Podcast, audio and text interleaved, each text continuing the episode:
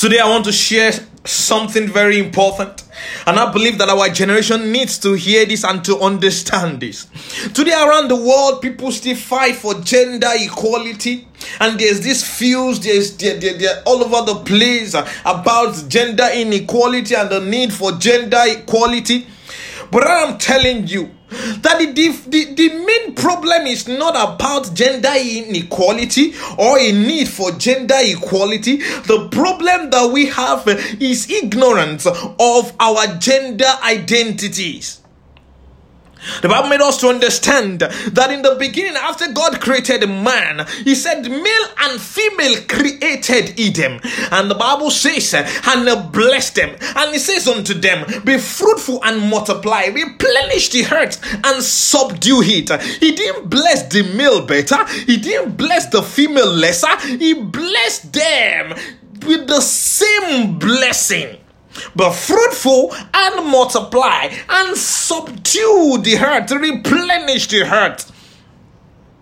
The problem that we are having is that we believe that one gender is superior to the other, but that is against the reality of our creation. Listen to this. The male gender is not superior to the female gender. The female gender is not inferior to the male gender. The reality is that God has created us with unique capacities and capabilities. And why did he do this? He did this because he wanted us to be complementary, not to be competitive. Listen to that. He did that because he wanted us to be complementary, not to be competitive. It is not for us to be fighting for gender equality or to be fighting against gender inequality. It's for us to understand our gender identity and stand at the place of our identity. When you have a rich understanding of your identity as a male, there's no need for you to be competing with any female. When you have an understanding of your gender identity as a female, there's no need for you to be competing or to be competitive with the male gender. You will be able to understand that I am unique in my own way, that I am different in my own way, that I've been created to show forth the glory of God in my capacity, in my space, and to be complementary to the other gender. All around the world today, there are females that wants to be like a male. There are males that want to be like females. What they fail to understand is that the Creator didn't create us to be like the other. The Creator didn't create us to be uniform. Listen to that. The Creator intentionally didn't create us to walk in uniformity. However, he created us to walk in unity. There's a difference between uniformity and unity. In uniformity, you have a common identity. You have the same exact replica of one another. However, in unity, you are different. You are unique. However, your uniqueness is not meant to work in independence. Your uniqueness is not meant to work in isolation. Your uniqueness is meant to work in tandem, complementarily with one another. You hear a statement. You hear this statement. And they say, what a woman can do, a man can do. What a man can do, a woman can do better. Listen to that. That's a statement coming from ignorance. You must understand that what a man can do, only a man can do it better. What a woman can do, only a woman can do it better. No other gender can do better what you have been uniquely designed to do. It is a statement born out of ignorance. No other gender can do better what you have been fashioned, what you have been molded to do. Only you can be your better version of yourself. Only you can be the improved version of yourself. No other person is designed with that capacity that you carry. No other person. You must understand this. You see, it is even so funny because the reality is that a man has been designed to produce sperms. A woman cannot do that. Not because a woman is inferior, but because a woman has not been fashioned with that capacity. However, the same man has been configured and fashioned to produce sperms. He doesn't have the capacity to lay eggs. So the woman has been configured, has been fashioned to lay the eggs for the sperm and the egg to come together and produce another being.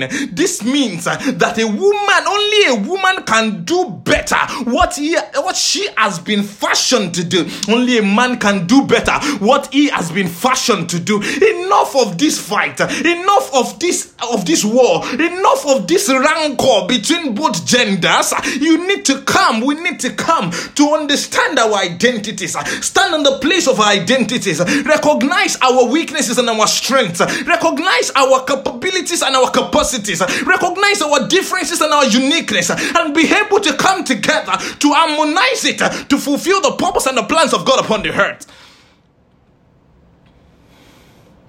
Stop saying a woman cannot be a leader. Stop saying a woman cannot do cannot be an administrator. If a woman has been fashioned with that capacity, you need to recognize that gift in the woman. You need to recognize that uniqueness in the woman, and we need to embrace it and understand that they have been designed not to compete with us. They have been designed not to be a lesser version of us, but to be a complementary version of us, a complementary part of creation. Listen, guys. You are not better than the female gender. The society may portray you as superior. The society may portray you as better. The society may portray you as wiser. The society may portray you as more significant or more important than they are. But you must understand that's a false. That's a false representation of the female gender. That's a false representation of what they carry. The right representation is in the scriptures. The scripture makes us understand that God created him in his image and after his likeness. This tells us that we have equal value, equal worth, and equal importance.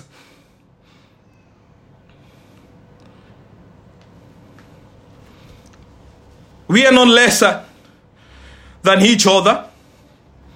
We have been created uniquely to complement one another.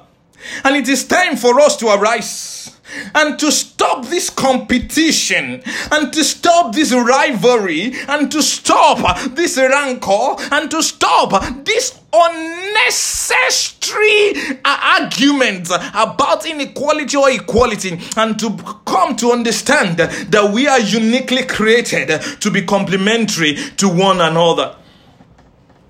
Until we come to this reality, relationships will not survive.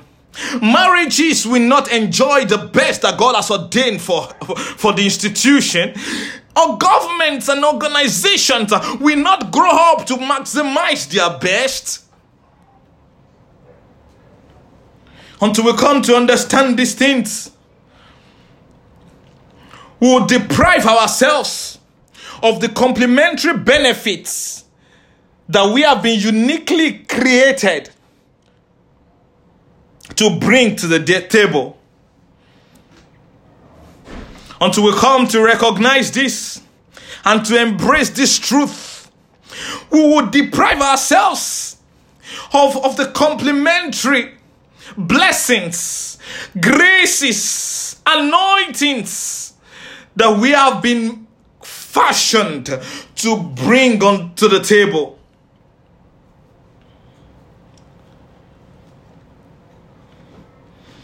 A female preacher is not lesser than a male preacher. We have our gifts and our graces. And it is time for us to let go of our ignorance and our pride that is depriving us of the giftings and the callings and the graces uniquely designed to be complementary.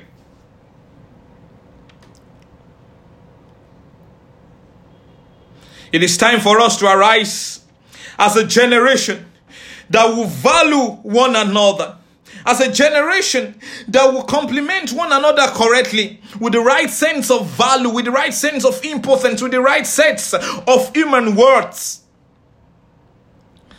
so that we can attain the best that God has designed for us, so that we can attain the best that God has ordained for us. The problem is not gender inequality or gender equality. The problem is not about gender inequality and the need for gender equality. The problem is ignorance of our gender identities. And the moment we come to understand this, at that moment, we'll be able to enjoy peace, progress, and advancement like never before. I remain your host, Elijah Ho Tani Mola. God bless you.